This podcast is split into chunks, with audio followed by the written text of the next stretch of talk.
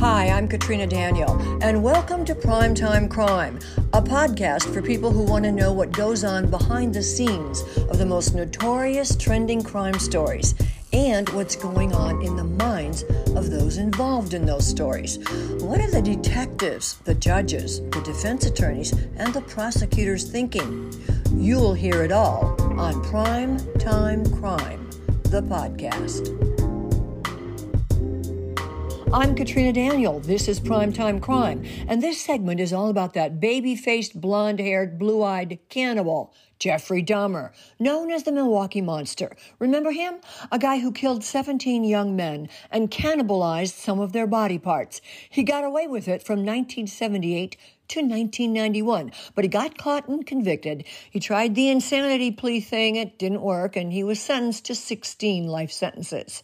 He lasted less than three years and then himself became a murder victim when another killer named Christopher Scarver beat him to death in a prison bathroom. Now, all these years later, Scarver tells a New York newspaper why he killed Dahmer. Turns out Dahmer annoyed him by using and creating grotesque food displays imitating body parts in the prison cafeteria. Not a good thing for a guy accused of cannibalism to do in front of the other inmates.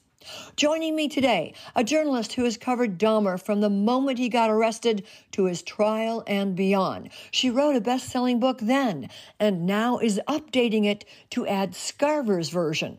Annie Schwartz. Jeffrey Dahmer addresses the court after sentencing in February of 1992. I didn't ever want freedom. Frankly, I wanted death for myself. This was a case to tell the world that I did what I did not for reasons of hate. I hated no one.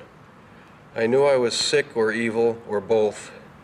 Now I believe I was sick though he accepted the blame for his barbaric crimes, cannibalizing, even crudely lobotomizing some of his victims. Dahmer nonetheless asked for forgiveness. I should have stayed with God. I tried and failed and created a Holocaust. And if I could give my life right now to bring their loved ones back, I would do it. I am so very sorry. I deserve whatever I get because of what I have done.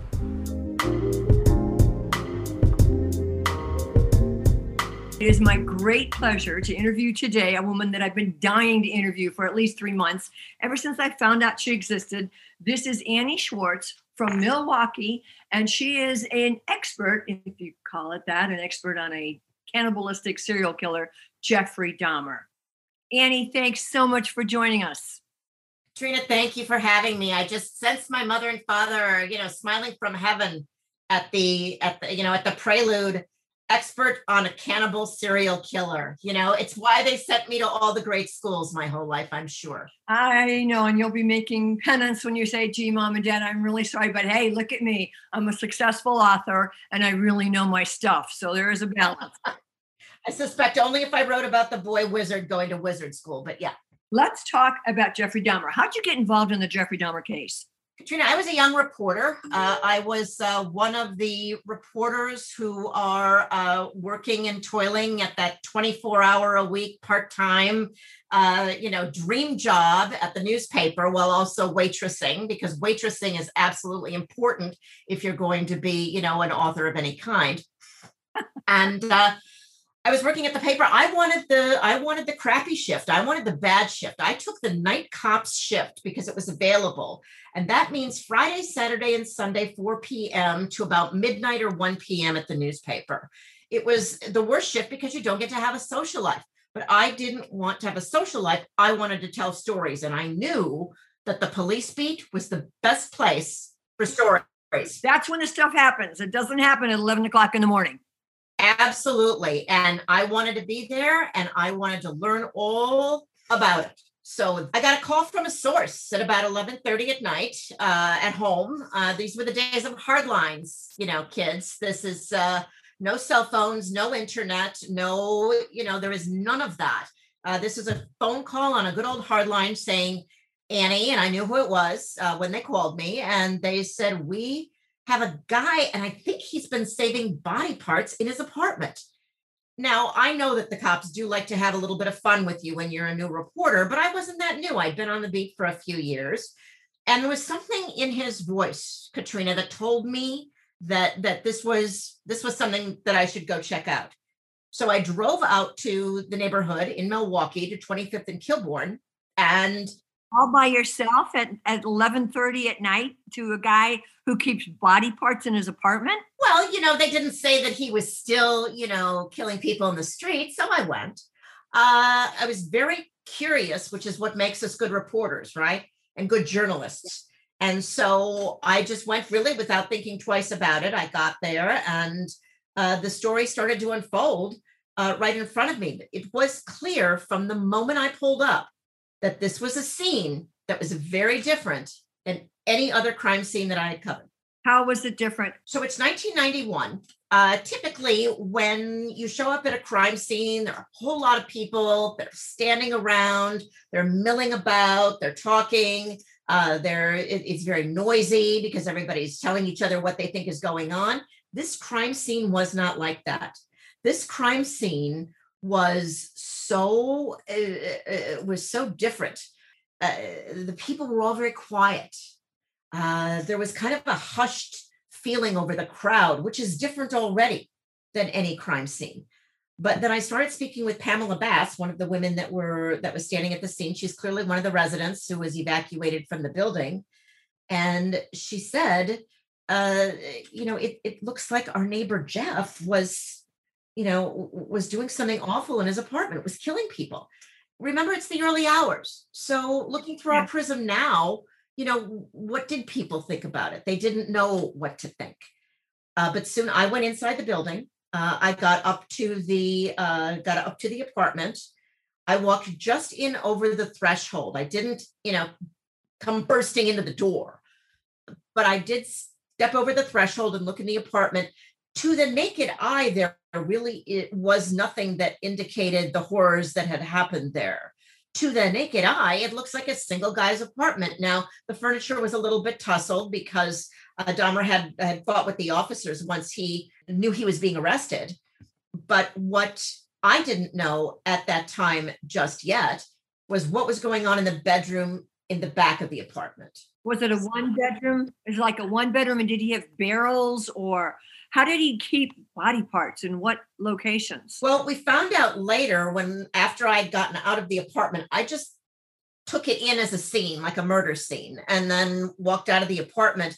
But later, the uh, men in these like decontamination suits brought out a giant blue barrel where it looked like that is where he was saving some of the body parts.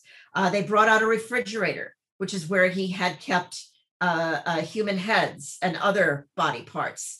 They brought out boxes with skulls that he had bleached and painted.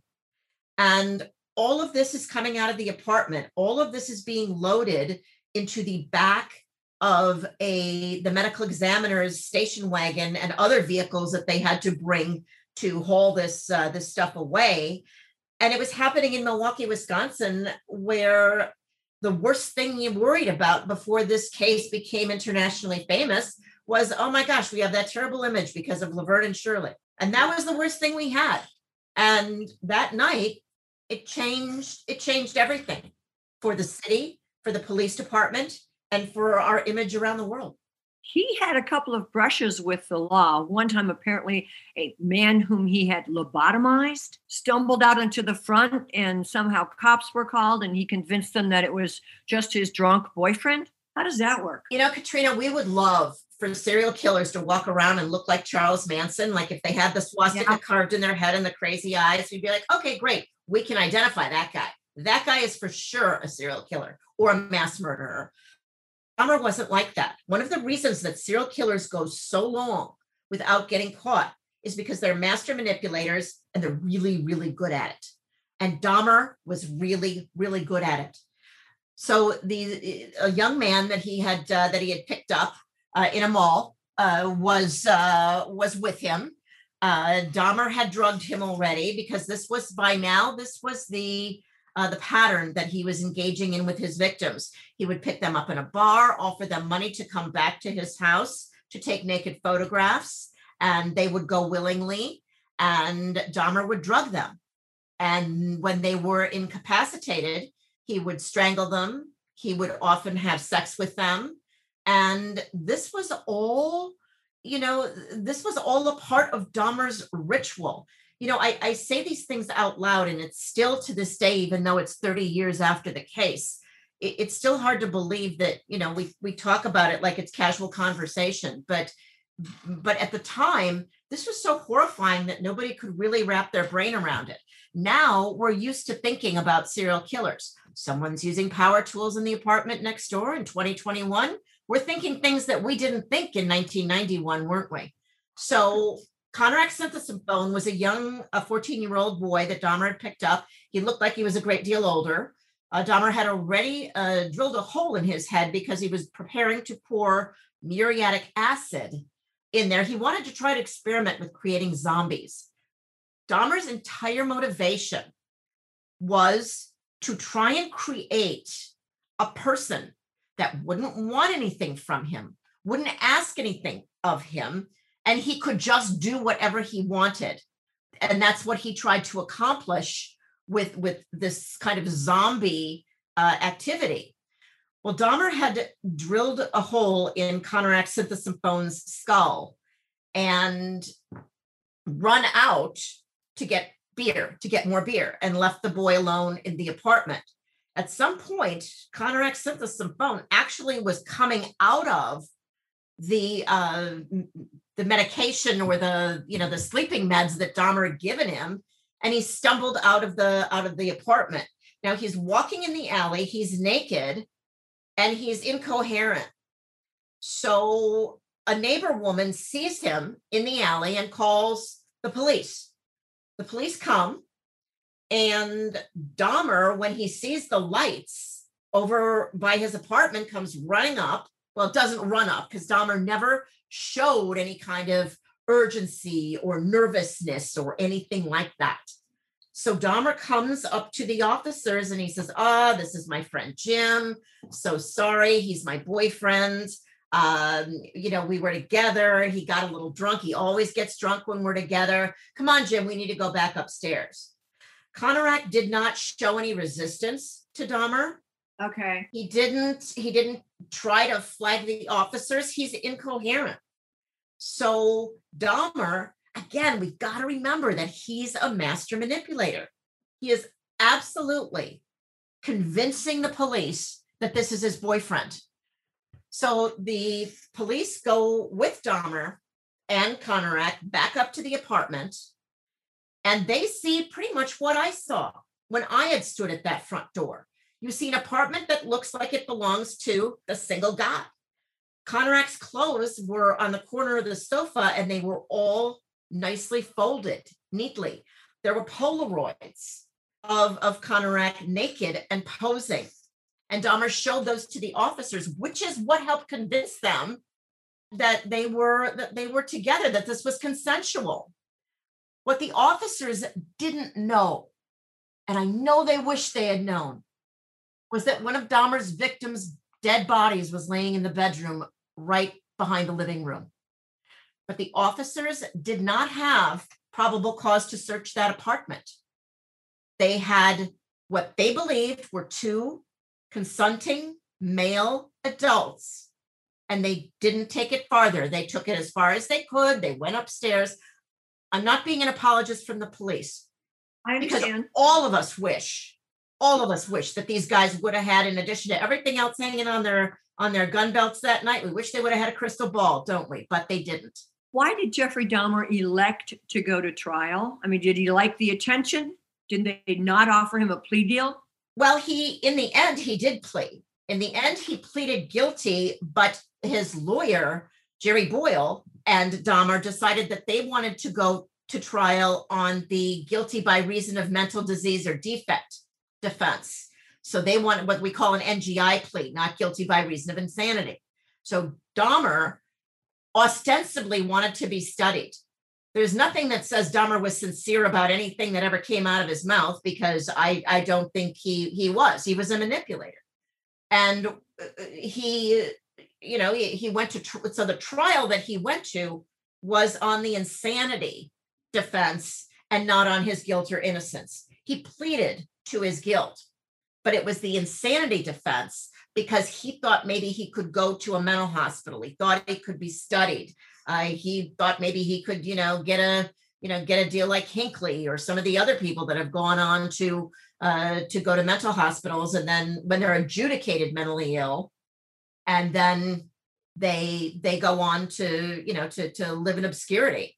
Dahmer was pretty smart, wasn't he? Dahmer was very smart. A lot of the experts that I've interviewed for the book told me that serial killers are typically smarter than the average person, a higher intelligence. So that is is really what they were uh, you know, what they were dealing with. I think that gosh, you know what, Katrina, I think about the fact that if you want to, you can go turn on your TV tonight and you can go watch Dexter or another yeah. series that tells you all yeah. about serial killers and normalizes, if there's such a thing, the conversation. But this wasn't that time. So that's really what we were what we were dealing with at that time. All right, let's talk about Christopher Scarver. Tell us what Christopher did to Jeffrey in the slam. Christopher Scarver was a murderer who was already serving a life sentence at Columbia Correctional when Jeffrey Dahmer was booked into Columbia Correctional in 1992. Dahmer was in prison for about two years before Christopher Scarver, uh, while Jeffrey Dahmer was cleaning a bathroom, uh, was able to get in the bathroom with a piece of a weight bench and beat Dahmer to death in that bathroom. Now, I have interviewed countless corrections officers through a very little space in the door that they opened for me when I came to their houses. And the consensus really was this was not a great plot, but this was absolutely a, a, a screw up on the part of the corrections officers who had the pod all and all of the the camera banks behind him but his back is to them and he's talking about the fishing trip or talking about the hunting trip or talking to other people around and this is all happening in the in the bathroom. Now did anybody's heart break when no. the highest risk prisoner in the Columbia Correctional Institution, arguably the most famous, was killed in the bathroom? Nobody. Nobody. So, gee darn, how could you do this to poor old Jeff? Well, exactly. You know, it, it really wasn't, nobody cared. And Jeffrey Dahmer was murdered along with the other very high profile prisoner who was there at the time, Jesse Anderson, who yeah was not exactly, you know, prom queen either at Columbia Correctional because he had killed his wife and blamed it on two uh, two black men. He said two black men killed my wife. He studied the Charles Stuart case from Boston, and that's what he used to tell police that he uh, he hadn't killed his wife. Do you think the corrections guard did this on purpose, or I mean, because according to Scarver, if you can believe him, which is you know, you never know. Um, he said Dahmer was always escorted by by corrections guards everywhere he went because he wasn't popular and because most of his victims were of color, and a lot of people were pissed at that. Do you think they said, "Hey, we're going to take a five minute break on purpose," like Scarver suggests? There is an old saying: "Never attribute to malice that which can be explained by stupidity." And I think in this case, it really was Really? I think it really was. Uh, I, I, I don't. I think that they absolutely screwed up. Yeah. But I also don't believe that there was. I don't think they were paying the kind of attention they should. I think that how are the most high risk people? How are three convicted killers hanging out together, or how are they anywhere near each other in this facility? I mean, that's just crazy. What did uh, Scarver say made him do this? He came up with a really weird um, explanation, a horrific explanation. And I think you're going to explore that in the resurgence or the republishing of your book, correct? Correct. I'm one of the people that doesn't believe anything that comes out of Christopher Scarver's mouth. Okay. So when Christopher Scarver comes out and gives all of these reasons that he did this, one of them being oh, he was joking with everybody, he was ta- taunting everyone uh, about his cannibalism. That goes contrary to every single thing that everybody, including forensic psychologists and psychiatrists who had contact with Dahmer, goes against everything uh, that, that they know about his personality. Dahmer, you know, might have been a prankster in in in high school, but the Jeffrey Dahmer that went to prison after being convicted was someone who absolutely just wanted to be left alone. He did not interact with people. He was not, what I understand is that he was not doing any of the things that Christopher, Christopher Scarver said he did. Christopher Scarver had a story about Dahmer arranging the food and making con, you know, conversation about the food. I don't believe, neither does, you know, neither do a lot of people that knew Dahmer, knew his personality, certainly much more intimately than I ever did. Um, don't believe that that's something that he that he did. Having laid eyes on Dahmer in person, what's your takeaway? What were you thinking at the time? Got this blonde-haired, blue-eyed, semi-decent looking guy. I think that my lasting impression of Dahmer is always going to be I wish that we would have known. However, he looked like everybody else. He was vanilla. You wouldn't remember him in, in if you saw him in the bar. They remembered him in the gay bars because he was a regular and he was kind of good looking. But he's not somebody you would remember. He's not the guy, you know, wearing the lampshade at the party. He's the guy maybe standing back against the wall watching the guy who's wearing a lampshade at the party. So I think what struck me was just that he was so normal looking. I can still remember the day as a young reporter when we were all sitting in court for his initial appearance. And it's kind of like now when you know when you're about to see the mugshot of the shooter yeah. or yeah. somebody, and you go, oh yeah. But Dahmer walked into court, and we were all really taken aback. We were all really taken aback by the idea that he looked like a regular person you know we would like him to to have horns or or to to indicate in some way that he's crazy but that just was not there. He had an interesting in a negative way childhood. Can you tell us about that? He did. He had a childhood that is not uncommon among serial killers. So he was somebody who uh, he abused animals or killed animals and then took it farther though. So he was interested in, in what the animals looked like inside. So my understanding of all of the, the research that I have read and the people that I have interviewed is that Dahmer wasn't torturing the animals, he killed the animals. And then his fascination was what to do with the animal once it was dead. Does he save it? And he did. See, he saved some of the animal heads on posts out in the woods where he grew up at his home in Bath, Ohio. Uh, his mother and father divorced when he was young. Now, this doesn't mean that every kid whose parents divorce end up, you know, becoming a serial killer and, you know, killing 17 people and engaging in cannibalism. But I think you, we we line up all the different factors. You know, his mother Joyce, excuse me, his mother, uh, yes, his mother Joyce, um, had taken uh, psychotropic medication when she was pregnant with Jeffrey. There was a question about whether or not that had an effect. His mother was mentally ill his whole life. His father divorced her. She moved away to California. The father remarries, and the new wife, not so excited about Jeffrey.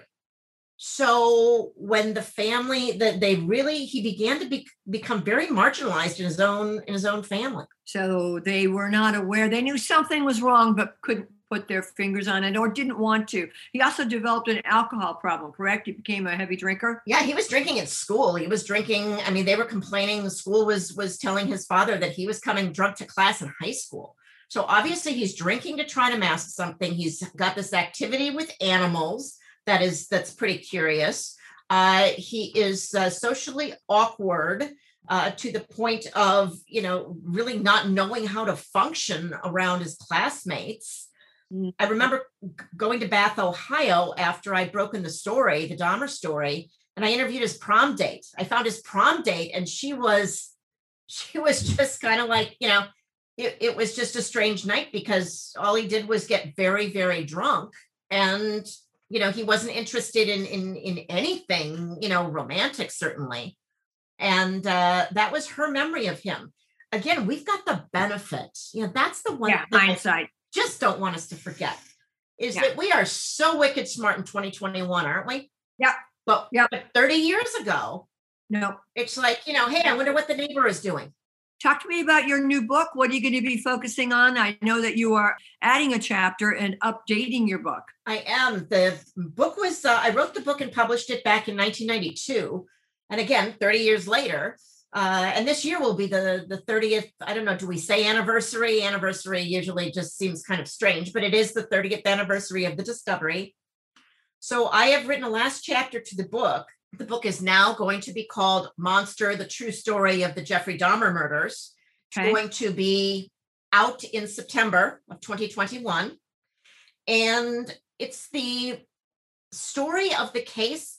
It's written in the first person because it's my experience starting from that very first night and taking you all the way through the trial. But the original book ended when Jeffrey Dahmer walked out the door to Columbia Correctional Institution as, and was sentenced to 15 life terms. So we're taking you know taking a look at what kind of reflections do people who were involved in the case have 30 years later? What kind of reflections do some of the cops have that are still alive? Because a number of the cops that were associated with the Dahmer case are dead. Yeah. Um, the uh, I went back and talked to the district attorney. How does he feel 30 years later? I, I talked to the medical examiner, the medical examiner who did the autopsy then, and the current medical examiner in Milwaukee County, who is a national expert, uh, who actually did the, the uh, autopsy on Laci Peterson. He talks to me a little bit about where we are now in terms of DNA, why this may not mm-hmm. have been, you know, an, an unsolved case, or why we might have known that people were disappearing you know that was the other thing is that this there are a number of people now who want to have a conversation about Dahmer because of the climate that we have right now in this country when it comes to police and who is believed and who is not believed. That's correct. And he did have that blonde-haired, blue-eyed, innocent little Aryan look. There are people that are absolutely going to call it white privilege. Yeah. And there are people that are going to say, how in the world do you expect you know, a couple of Milwaukee police officers back in 1991 to know that this is what this guy was concealing. So in 30 years, we've really come a we've come a, a long way. I also talked to one of those officers about 30 years later and include that conversation in this book. As an officer or a prosecutor in this case, how do you unsee all this stuff? I don't think that once you see something horrific that you can unsee it. You can't unsee what we all saw during the Dahmer trial. In fact, I think I can't remember if it was a court reporter or a juror. I feel like it was a court reporter. Uh, there was someone who was working uh, working the trial that did end up committing suicide. Ew. The officer Rolf Mueller, who was the one that opened up the refrigerator and found a yeah, head yeah. in the refrigerator, Rolf died recently. He died just uh, in early 2021. And Rolf had told me, we had had a conversation before he passed, and he said he never got over it. He said it disturbed him forever. He was haunted by it. But, you know, if you think about it, policing hasn't even begun to talk about officer wellness until recently. Right. Plus, how in the world do we talk to this this officer who found a human head in the refrigerator and then saw all the other things that he saw. I can't imagine what he lived with. No, I can't either. And it, like I say, you can't unsee something. Um, your new book comes out in September. The book comes out in, in September. The new book is called Monster, the true story of the Jeffrey Dahmer murders.